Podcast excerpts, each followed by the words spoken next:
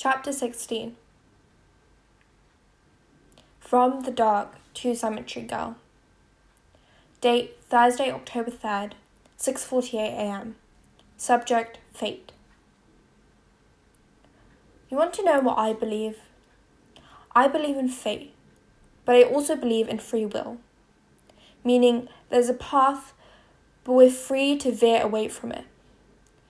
The only problem is that there's no way to know whose path we're following at any given moment our own or fate's. Other people are on their own paths, too. What happens when we intersect? What happens when someone else wipes our path clean and we're left with no road to follow? Is that fate? Is that when free will kicks in? Is the path there but invisible? Who the hell knows?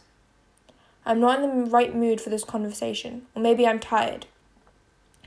No one should have to discuss existentialism before 7 am. One thing though you didn't put your mother in that car, cemetery girl. She made that choice. Or maybe fate made the choice for her. What's important is that you didn't. I know that's not very reassuring. I know a lot about anger and a lot about self blame. We could reassure each other until our fingers fall off. It doesn't matter. We both know what we did. Guilt is not a competition, or at least it shouldn't be. Mr. Girardi teaches an elective, so he doesn't have a homeroom class but I know from experience that I can usually find him in his classroom before the first bell. Students crowd the main hallways, making a racket of slamming lockers and shouting greetings, but down this hallway it's quieter. I haven't been at school this early in forever. I'm usually sliding through the front doors right before the bell rings, but today I have a mission, so I pinned my damp hair into a twist and rushed. Any other day, I'd seek the quiet solitude the art wings offers, but today I wish for the wild cacophony of the other students. The quiet lets my thoughts roam free, and they don't travel in happy directions. The words from his email rattle around my brain. Was he mad at me? He seemed mad. I spent half an hour trying to puzzle out his tone. I didn't think it was possible to sound encouraging, sympathetic, and pissed off all in one email. But somehow he managed it. The classroom door is open and I slide in without knocking. I need to rush before I have a chance to trip over my anxiety. Mr. Girardi looks up in surprise.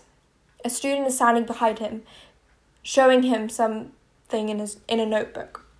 She looks young. I don't know her. I flush. I didn't consider that someone else might be here.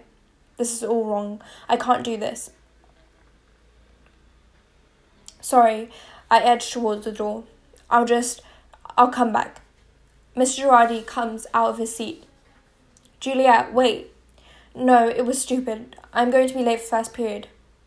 I'll write you a note. Wait. I don't wait. I walk out the door and stride towards the pandemonium. My mother's voice shames me. Have some courage, Juliet. That's a problem. I don't have her courage. I never have. If she was a firecracker spreading light across the sky, I'm a lit match going dark before doing much of anything at all. The thought makes my feet slow. Am I following a predetermined path? Or am I choosing to hide behind my grief? I don't like either of those options. I turn around. Mr. Girardi is in his doorway. I wonder if he was about to follow me, or if he was about to give up. I can't read his expression, it's some mix of disappointment and hopefulness. It mirrors the way I'm feeling about myself. My fingers fiddle with the strap of my backpack. My vo- voice is thready. Just an hour? He nods like our conversation about photographs for the fall festival happened minutes ago instead of yesterday. He's not going to make me spell it out. I have to clear my throat. And I can use your lecture. Laker. Uh, I have it charging right now. I nod, then bite the inside of my cheek. The pain helps center me. I'll be back after the final bell.